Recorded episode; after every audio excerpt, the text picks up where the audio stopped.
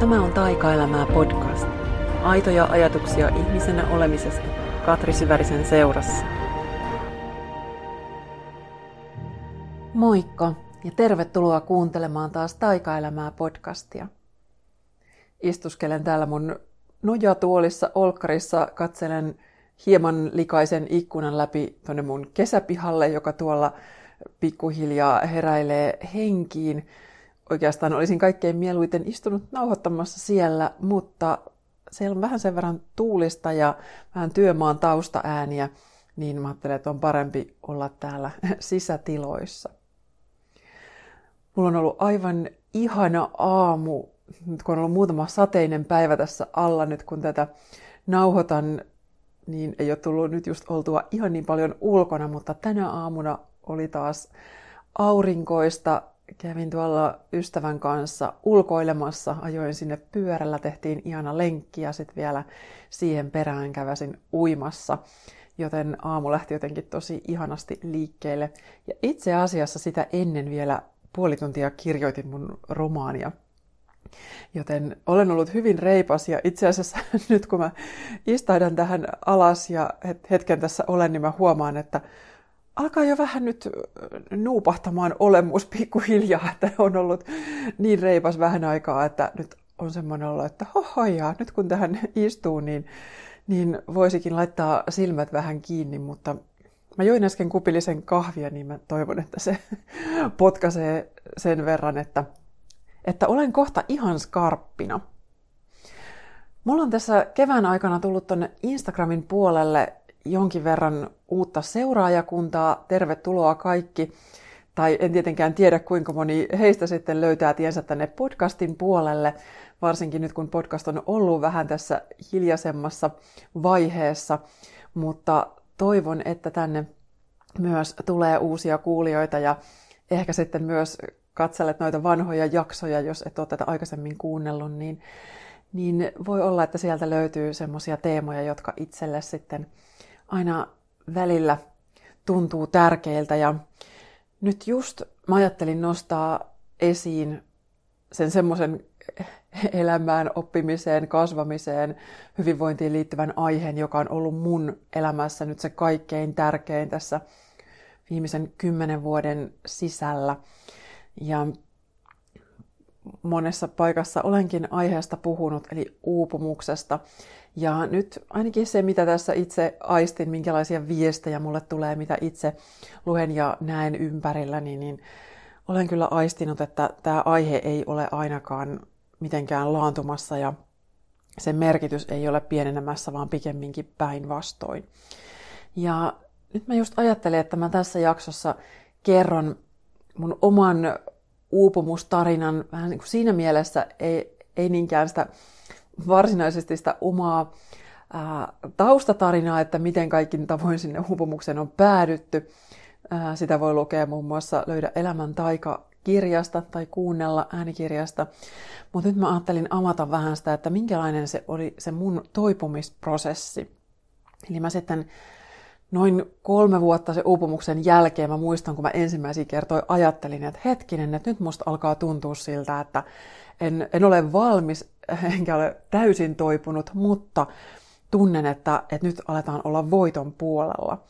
Ja mä muistan, kun mä silloin istuin alas ja kävin läpi niitä, että minkälaisia vaiheita tähän kaikkeen on kuulunut. Ja siellä, no just siinä Löydä elämän taikakirjassa avaankin tätä prosessia isommin. Mutta nyt mä ajattelin, että mä käyn tässä läpi suht lyhyesti, että mitä ne mun toipumisvaiheet on ollut. Ja toivon, että tästä sitten joku voi saada vähän ymmärrystä ja hahmotusta siihen, että minkälainen se itsensä hoitamisen prosessi voi olla. Ja todellakin nyt kun puhun itsensä hoitamisesta, niin ää, muistutan, että apua todellakin kannattaa ja voi on syytäkin ehkä hakea. Ja moneen näihin vaiheisiin saattaakin lisääntyä, sisältyä sitten se, että, että siinä käytetään jotain auttajaa apuna. Mutta mun kokemus on myös se, että, että voi olla, että on hyvä, että on itse kun vähän edes kartalla siitä, että, että, että minkälaisesta prosessista on kyse, koska ainakin mulla silloin, kun mä havahduin siihen mun uupumukseen, niin sitä oli kuitenkin niin vähän semmoinen käsitys, että hei, nyt mä tästä vaan niin kuin rykäsen itseni kuntoon ja sitten taas, ää, en tiedä jatkanko entiseen malliin, mutta kuitenkin, että oli semmoinen hyvin eteenpäin vievä se energia. Eli se oli just se sama energia, millä mä oon itseni uuvuttanutkin. Eikä ollut niinkään sitä semmoista ajatusta, että, että hei, tähän saattaa kestää aika kauan ja tässä saattaa olla aika monenlaisia vaiheita. Et kun missä tilanteessa itse nyt oletkin, niin kun vähän hahmottaa sitä, että, että mitä se toipumisprosessi voi olla, niin sit voi olla helpompi myöskin ymmärtää ja hyväksyä sitä, että missä on itse menossa. Ja nyt haluan korostaa, että minä en ole terveydenhuollon ammattilainen. Mä käytän nimikettä henkisen hyvinvoinnin valmentaja ja mun tausta hyvinvointipuolella on NLP-menetelmässä ja joogassa, että niitä mä olen opiskellut sinne valmentajakouluttaja tasolle asti. Ja katson usein asioita aika isoja, isoina kokonaisuuksina, niin ehkä just monenkin menetelmän näkökulmasta, mutta että en ole tässä nyt se terapeutti tai lääkäri, että voi olla hyvinkin, että sä saatat tarvita semmoisten apua. Moni tarvitsee. Mutta on kuitenkin joku hahmotus siitä, että mikä se oma prosessi on aikoinaan ollut. Ja jos mä ylipäätään mietin, että mitä se uupumus mulle tarkoitti, mulla ei ole sitä koskaan minään virallisena diagnoosina, että se on, se on ihan mun oma diagnoosi. Ja se, mitä se mulle tarkoitti, äh, oli tavanomaista syvempi väsymys, että semmoinen väsymys, joka ei mene ohi nukkumalla tai lepäämällä muutaman päivän tai edes muutaman viikon. Ja krooninen stressitila, semmoinen vahva ylikierroksilla käymisen tunne, ja jonkin verran ahdistuneisuutta. Eli monet tavanomaiset rutiinit ja velvollisuudet aiheutti mulle silloin suunnatonta ahdistusta. Ja tämä oli mulle niin kuin se, minkä mä tulkitsin uupumukseksi. Ja se mun historia tietoisesti tässä alkaa keväästä 2012 maaliskuusta, eli vähän yli yhdeksän vuoden takaa. Ja ensimmäinen vaihe siinä oli nimenomaan tämä havahtumisen hetki. Että joskus tarvitaan elämässä tämmöisiä pysäyttäviä tapahtumia, jonkinlaisia ehkä pieniä suurempia kriisejä, että jokin, joka havahduttaa sut siihen, että hetkinen, että, että nyt tässä on jotain, mitä mä en ole ihan ehkä huomannut. Että sä tuut tietoiseksi siitä, että missä sä menet. Että välttämättä ihan kokonaisuutena ää, kaikkia ei vielä ehkä ymmärrä, mutta se voi olla se semmoinen ensimmäinen askel, että hetkinen, että nyt tässä on jotain. Se voi olla pieni tapaturma, se voi olla sairaus, se voi olla riita tai konflikti, se voi olla ero. Mm, mulle se havahtumisen hetki tuli yhdestä paniikkikohtauksesta. Et sitä edelsi päänsärky ja jumi ja ahdistus ja ja semmoinen, no jumi, semmoinen olo, että apua, että mä niinku ihan ymmärrän, että miksi musta tuntuu tältä. Ja sitten se päänsärky ja ahdistus yltyi tämmöiseksi paniikkikohtaukseksi. Ja mä edelleenkään näin yhdeksän vuotta myöhemmin, mä en enää kauhean mielelläni palaa siihen minkään yksityiskohtiin, että ei tunnu hyvältä muistella kauhean tarkasti. Mutta sen päivän kyllä muistan aivan varmasti elämäni loppuun asti. Ja se oli sen verran voimallinen kokemus, että, että mä tajusin jo hyvin niin kuin pian siinä sen aikana, että nyt ollaan jonkun olennaisen äärellä. Ja ihan jo niin kuin samana päivänä, samana iltana, että se, että miten se tilanne sitten purkautui, mä keskustelin mun ystävän kanssa, niin hän jo sitten mulle vähän peilasi sitä, että hei, että nyt, nyt, tässä on nyt jotain, että hänen on oikeastaan pitänyt sanoakin sulle, että, että sulla on nyt mennyt Katri aika lujaa. Ja olennaisinta on just se, että tunnustaa sen tilanteen ja ymmärtää, että se tie, jota on ollut menossa, että, että sillä tiellä jatkaminen on mahdotonta. Ja tarvitaan se semmoinen oma päätös laittaa oma hyvinvointi etusijalle.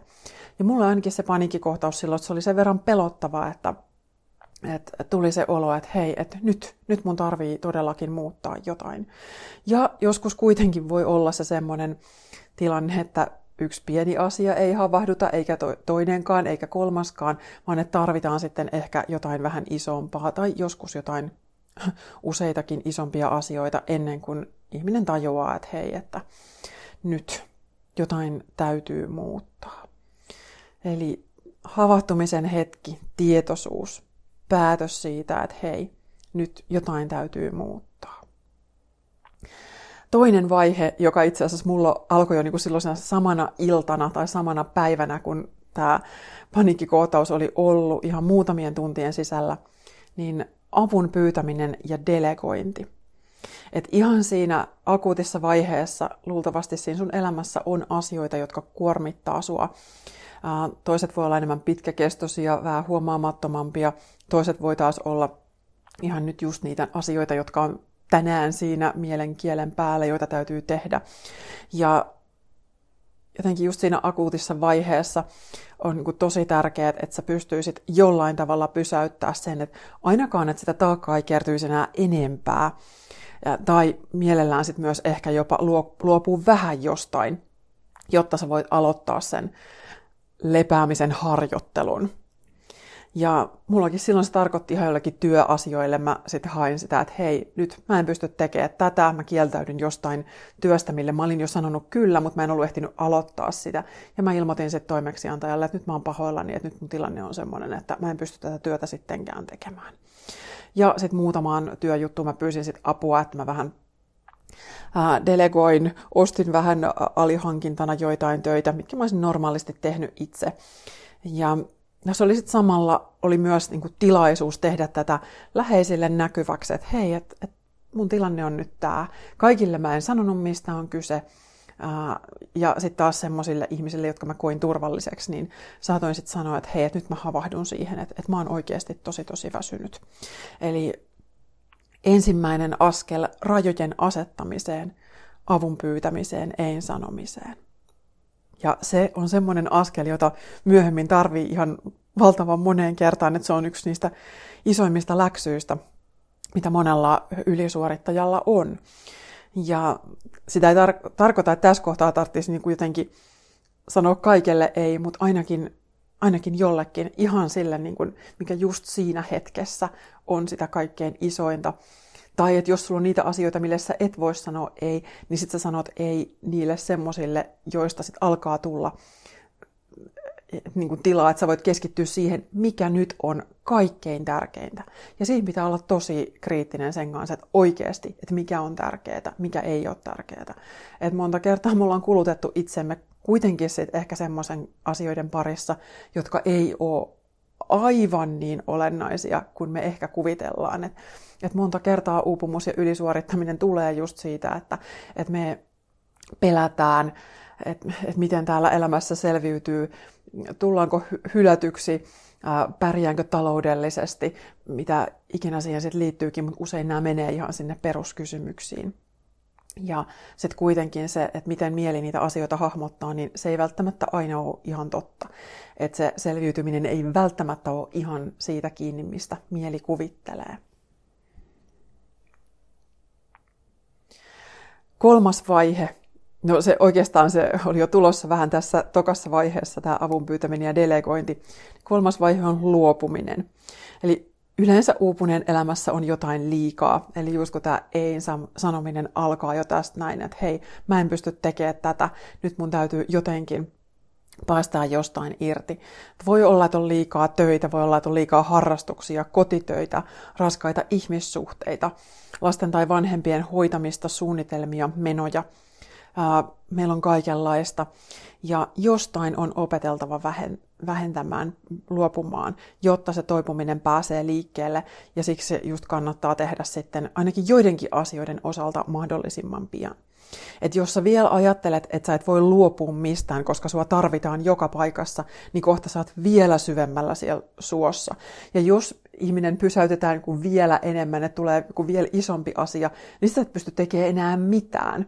Et monta kertaa me niin kuvitellaan sitä, että me ollaan tarpeellisia joka paikassa, mutta sitten yhtäkkiä, kun jos elämä joutuu näyttämään sulle, että hei, että et maailma pyörii sittenkin ilman, että sä huolehdit aivan kaikesta, niin jos vaan voi uskaltaa, pystyy, niin kuin kannattaakin tehdä, että, että alkaa luopua joistain asioista silloin, kun sua ei ole ehkä ihan vielä pakotettu luopumaan siitä, niin, niin, niin silloin voi päästä ihan hitusen ehkä helpommalla. Että kannattaa kyseenalaistaa just nämä omat asiat. Että ei voisi luopua jostain tai jättää jotain väliin. Että joskus vaan täytyy. Ja jos sä luulet loputtomiin, että sä et voi, niin sit kohta elämä näyttää sulle, että huomaat sä, että nyt, nyt sä voit sittenkin, koska sun on pakko. Neljäs vaihe on äh, elämäntapojen vieminen vähitellen siihen suuntaan, että ne tukee sun toipumista. Tämä ei nyt tarkoita massiivista mullistusta siinä mielessä, että nyt aloitetaan joku treeniohjelma tai dietti tai suoritus. Tämä ei ole semmoinen, vaan päinvastoin me usein ollaan uuvuttu just siksi, että me ollaan suoritettu ehkä sitä hyvinvointiakin, se on saattanut olla yksi stressikuorma monelle. Mutta silti jotain todennäköisesti täytyy muuttaa. Että uupumus on vahva viesti siitä, että elimistö ei voi ihan hyvin. Ja ensimmäisenä olennaisinta saattaa olla uni, että unen laatu ja määrä, että siihen lähtee kiinnittää huomiota. Ja tämä nyt riippuu tietenkin aivan, voi olla, että jollain on uniasiat ihan hanskassa, mutta sitten se uupumus tulee jostain muusta.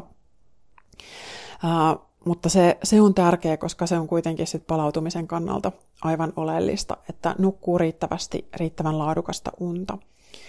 Ja sitten to, toiseksi tärkeä, tärkeä asia on ravinteikas ruoka ja säännöllinen ruokailurytmi. Et monta kertaa siihen kiireiseen uuvuttavaan elämään kuuluu sitten se, että voi olla, että syö vähän epäsäännöllisesti, vähän mitä sattuu. Tai sitten voi olla, että on ollut ihan hysteerisenkin tarkkaa, että, että syö liian vähän tai liian yksipuolisesti noudattaa jotain tiukkaa dieettiä. Että siinä on joku tämmöinen stressitekijä, joka tulee sieltä syömisestä. Ja sitten kolmas on kehoa kuunteleva liikunta, joka tässäkin voi olla niitä kahta äärilaitaa, että toiselle voi olla, että stressi tai huono olo, uupumus on tullut siitä, että ei ole liikkunut lainkaan, että keho ei ole päässyt liikkeelle ollenkaan, on vaan keskitytty siihen uuvuttavaan tekemiseen muuten. Ja sitten taas joku toinen on voinut treenata itsensä aivan yli kierroksille, että monta kertaa nämä erilaiset ääripäät toimii sitten meillä jonkunlaisena stressitekijänä. Ja se, mikä on sitten tärkeää, on se, että, että löydetään se kultainen keskitie, koska elimistöllä just ne ääripäät voi olla ihan yhtä lailla. Kumpi, kumpi se sitten onkin, niin tosiaan kuorman aihe. Et jollekin tämä muutos voi tässä kohtaa tarkoittaa tahdin hiljentämistä, että vähennetään sitä liikuntaa, ää, määrää tai intensiteettiä, ja jollekin taas se voisi olla, että lisätään lempeätä liikuntaa ja ruvetaan käymään vaikka muutamalla metsäkävelyllä viikossa. Tämä ei siis ole mikään se massiivinen suorituksen paikka, vaan tämä on nyt se, missä tarkastellaan, että miten ne mun omat elämäntavat on vaikuttanut sit siihen, että, että mun voimat e, menee tai ne ei palaudu. Monta kertaa se voi olla kyllä tosi isokin kokonaisuus, mistä se kaikki on kiinni. Ja itse esimerkiksi niihin aikoihin, kun uuvuin, niin mä treenasin tosi tosi kovaa salilla, vaikka mä olin jo henkisesti aivan loppu, varmaan fyysisestikin, mutta sitten mä olin just niihin aikaan silloin luopunut mun omasta hevosesta ja mun elämään oli jäänyt aivan semmoinen massiivinen planeetan tai ainakin hevosen kokoinen aukko. Ja sitten mä sen sitten kanavoin kauhean voimakkaaseen salitreeniin, joka ei ollut ollenkaan hyvä juttu. Ja vähitellen sitten se oli varmaan osatekijä siinä, että se mun romahdus siitä sitten eteni. Nämä on nyt niin kuin jotenkin ne tärkeimmät, mun mielestä ne alkuvaiheen jutut, se akuutin vaiheen, että, että hoidetaan se akuutti hätä, jos on just tämmöistä paniikki tai ahdistusta, masennusta, että ää, mitä tahansa sit itsellä siihen ehkä liittyykin siihen tilanteen tunnistamiseen. Sitten sen jälkeen, kun tuntuu, että, että nyt käytännön asiat on jotenkin lähtenyt oikeaan suuntaan, ää, on ihan nämä arkiasiat, tämä uni, ruokailu, liikunta, että niihin alkaa löytyä edes tasapainon poikasta. Ja on se olo, että pystyy lähteä katsoa vähän ehkä syvempiäkin asioita, niin silloin sitten viides vaihe ainakin mun toipumisessa oli syvällinen itsetutkiskelu. Että et mä läksin sitten katsoa, että hei, että mitkä on ollut niitä uupumukseen johtavia ajatus- ja toimintamalleja. Että mikä mun elämässä ja tekemisessä saa mut uupumaan, miksi mä toimin niin, mikä mulle on elämässä tärkeää, mikä saa mut ylisuorittamaan, mikä saa mut ajattelemaan, että mun pitää koko ajan olla jossain pidemmällä, minkälaisten arvojen mukaan mä oon elänyt. Ja Tämmöinen voisi tapahtua tämmöinen tutkiskelu tosi tosi monella tavalla. Se voi tapahtua ystävien kanssa keskustelemalla, se voi tapahtua ammattilaisen kanssa terapiassa, jossain muissa hoitomuodoissa. Mä itse aloin kirjoittaa silloin. Se oli mulle se ehkä yksi, voisi sanoa, että isoimmista toipumisen välineistä, että mä sain silloin sen vinkin, että hei, nyt vaan muistikirja auki, päästät irti ja annat mennä. Ja mä kirjoitin sen ensimmäisen puolentoista vuoden aikana mun toipumisprosessissa, niin mä kirjoitin siis muistikirja kaupalla. Kirjoitin varmaan muutaman kymmenen muistikirjaa täyteen. Ja sieltä alkoi aueta niin kuin ensin se päällimmäinen kuorma pääsi purkautumaan ja sitten sieltä alkoi niin kuin löytyä sitä, että hei, tällaisia uskomuksia mulla on, tämmöistä historiaa, mulla on tämmöistä painolastia mulla on. Ja sieltä löytyy sitten syvältä se jatkuva riittämättömyyden tunne, että mä uskoin, että mun pitää aina olla hyödyllinen, että mä uskoin, että vasta sitten kun mä oon saavuttanut jotain, että sitten mä oon tarpeeksi. Ja muuten mä jotenkin romahdan, mä en selviydy, mä en ole mitään. Ja tämä on ollut ehkä sitten mun elämässä yksi ää, samaan aikaan työläimpiä, mutta kuitenkin myös palkitsevimpia prosesseja – että on ihan oikeasti joutunut pysähtymään sen itsensä äärelle, että mikä mä olen ilman näitä suorituksia ja saavutuksia. Ja muistan tosi konkreettisesti, miten hyvää se kirjoittaminen silloin teki, että se nosti monia tunteita esiin, mutta sitten sen jälkeen tuli myös semmoisia, että huh, että nyt mä sain nukuttua kunnolla, että nyt joku massiivinen asia minusta purkautui. Ja sen jälkeen saikin vaikka kunnon yöunet ja tunsi ihan, että, ei, että nyt mun olo on jollain tavalla kevyempi. Kuudes vaihe oli sitten uusien uskomusten opettelu, että kun mä olin alkanut tunnistaa, että missä ne omat haasteet on, uupumuksen ydinsyy on paikallistettu, niin sitten mä voin alkaa pohtia, että, että no minkälaisten uskomusten mukaan mä haluaisin sitten elää tästä eteenpäin. Minkälaiset uskomukset tukee sitä mun toipumista vaikka, että, että mulla on lupa levätä. Että mä oon riittävän hyvä tässä ja tämmöisenä kuin mä oon. Et on tärkeää lähteä miettimään, että, että mitä ajatusmalleja mä haluan tästä eteenpäin mun elämässä vaalia. Tämä on tosi iso, iso asia, että monta kertaa ne uskomukset on meille niin iso juttu, että me ollaan huomaamatta rakennettu meidän koko elämä sen varaan, että, että me ollaan tietynlaisia, me toimitaan tietyllä tavalla. Ja niin kuin mäkin olen kuvannut, että uskomusjärjestelmä on, no, se on vähän niin kuin talon kantavat rakenteet, jotka sitten saattaa romahtaa, että, että äh, ja tuossa sinun tarinasi voima-kirjassa kirjoitankin siitä just uskomusten luonteesta, että, että voi tuntua, että sitten ei olekaan yhtään mitään, kun ne vanhat uskomukset on otettu pois. Mutta se on just se hetki, missä sä pääset tutustumaan siihen, että hei, että mitä mä oon kaiken tämän takana. Ja silloin pääsee usein itsessään käsin, käsiksi niin kuin ihan sinne sielulliseen tasoon, että, että mä en ole vaan tämä mun tekeminen ja nämä mun arkipäivän roolit, vaan mussa on ehkä jotain syvempää. Uudet uskomukset vie sitten kohti sitä, että se toipuminen voi ehkä jopa edetä paremmin, kun voi antaa itselleen vähän enemmän lupaa olla keskeneräinen, muistaa, että se toipuminen on vähän semmoista hakemista, että se ei ole nyt se, enää sen lineaarinen suoritus kohti parempaa, vaan että se on nyt just sitä, että että mä vähän hapuilen, mä opettelen, mä oon keskeneräinen, mä harjoittelen rentoutumista ja se tuntuu aivan hemmeti hankalalta. Ja sitten kuitenkin mä annan itselleni luvan olla just niin pihalla kuin mä olen. Seitsemäs vaihe on uusien toimintamallien opettelu, mitä on tietysti jossain määrin opeteltu jo ehkä siellä, kun lähdettiin miettimään niitä elämäntapoja, jotka tukee toipumista. Mutta sitten tämä voi olla vielä semmoinen kuin syvällisempi, että mitä se oma arkirytmi on. Monta kertaa ne uupumusta aiheuttavat uskomukset, ne heijastuu käytännön elämässä toimintamalleina ja tapoina, jotka haittaa hyvinvointia, jotka vie voimaa, jotka ei tue omaa palautumista ja jaksamista. Et mulla oli ainakin silloin suorittamisen vuosina aamuisin niin kiire töitten pariin, että mä en ehtinyt syödä aamupalaa. Tai sitten mä tein töitä niin myöhään, että oli vaikea nukahtaa. Et oli koko ajan se semmoinen drive siinä tekemisessä, että sitten kaikki hyvinvointiin liittyvä jäi. Tai sitten se oli semmoista just, että nyt, nyt mä menen rykäsemään jonkun treeniin tai tämmöistä. Ja mä lepäsin niin vähän, että keho ei ehtinyt palautua sitten kaikesta rasituksesta.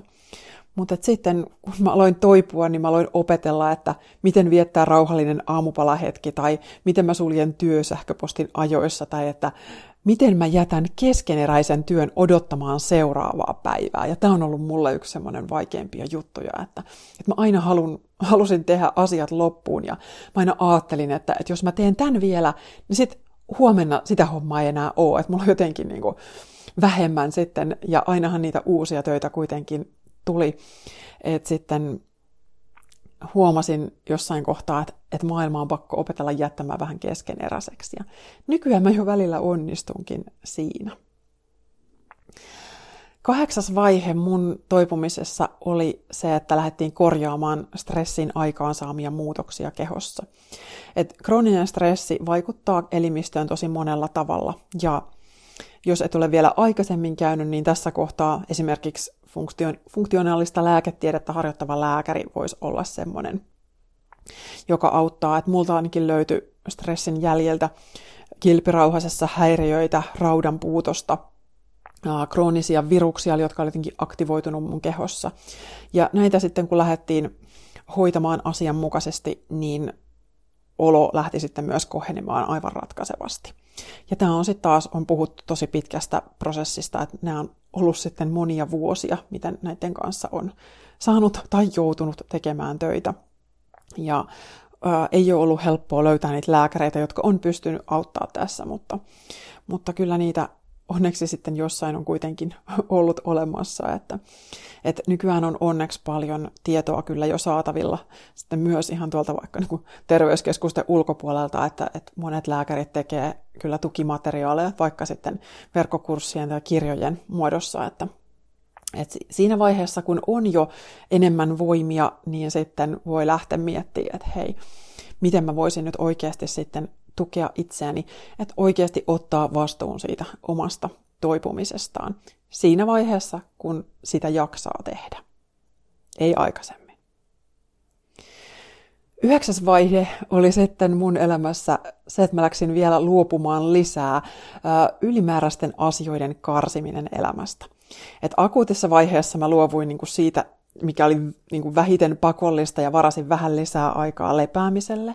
Mutta sitten myöhemmin, kun se toipuminen jatkui, niin mun tilan tarve ja tilan luominen elämään, niille tuli niin kuin vieläkin enemmän tarvetta, että mä halusin vieläkin enemmän ää, vaan väljyyttä ja rauhaa ja levollisuutta, sekä henkistä että fyysistä tilaa.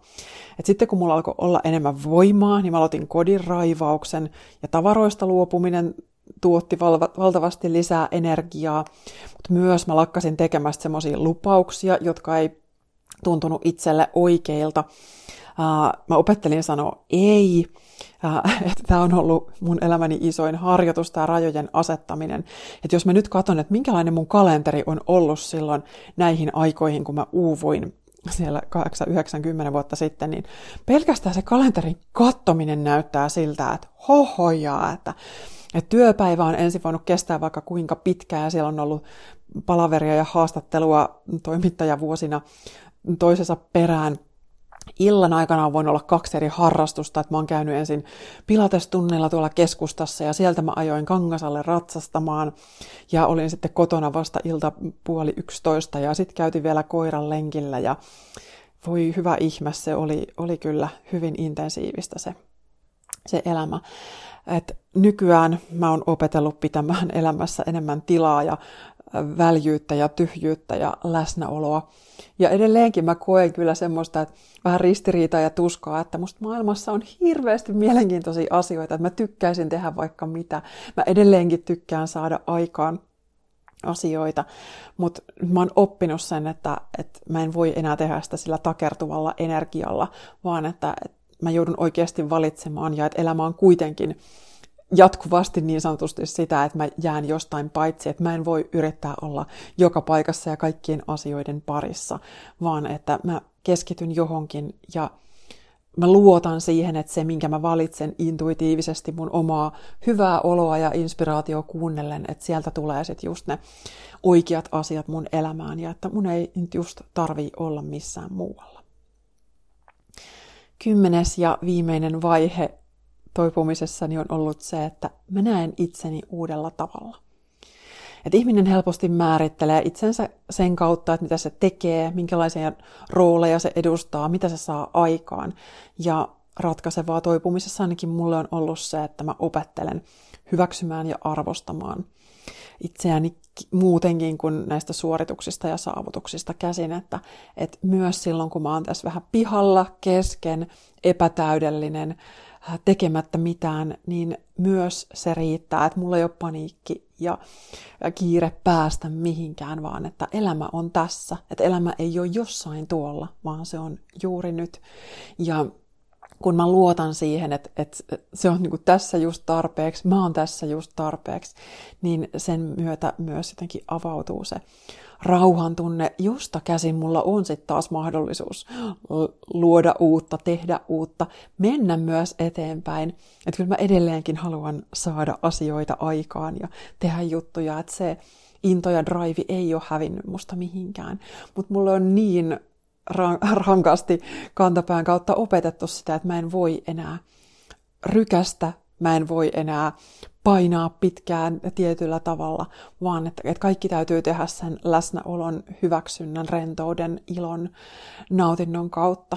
Ja silloin sitten kuitenkin myös asiat usein etenee kaikkein parhaimmin. Nyt jos sua kiinnostaa äh, mun kanssa tulla vähän lepäilemään, niin mä oon tähän kesäksi suunnitellut semmoisen kotiretriitin sinulle, joka tarvitset taukoa vähän kaikesta, niin voiman lähteitä väsyneille alkaa 15.6. Siinä on kolme ihanaa yhteistä jooga-iltaa, jotka sopii ihan kaiken tasoisille. Ne on, on todellakin suorittamisesta vapaita. Ää, ja just se, mitä mä ohjaan, on, on se itsensä kuunteleminen ja salliminen – niissä on kolme tärkeää teemaa näissä yhteisissä illoissa. Siellä on sisäisen suorittajan päästäminen lomalle, näin asetat rajoja ja se, että lakkaat riitelemästä itsesi kanssa, päätät alkaa olla itsesi puolella. Tämmöiset teemat. Ja lisäksi siihen kuuluu sitten intuitiivisen kirjoittamisen kurssi, joka on suunniteltu nimenomaan tämmöisen sisäisen kuorman purkamiseen, oman olon keventämiseen. Ja se on sitten ikään kuin tukimateriaalina itsekseen tehtäväksi. Niin jos tämä väsymys, uupumus, itsensä hoitaminen on sulle ajankohtaista, niin tutustu ihmeessä, laitan linkin tähän jakson yhteyteen ja löytyy myös mun kotisivuilta katrisyvarinen.fi, niin voiman lähteitä väsyneille alkaa 15.6. ja toukokuun loppuun asti on siinä early bird hinta voimassa, niin jos on nopea, niin säästää hieman. Toivottavasti tästä on löytynyt sulle jokin ajatus siitä, että, että jos tämä on sulle ajankohtainen teema tai väsymys, uupumus, että missä kohtaa sä oot menossa.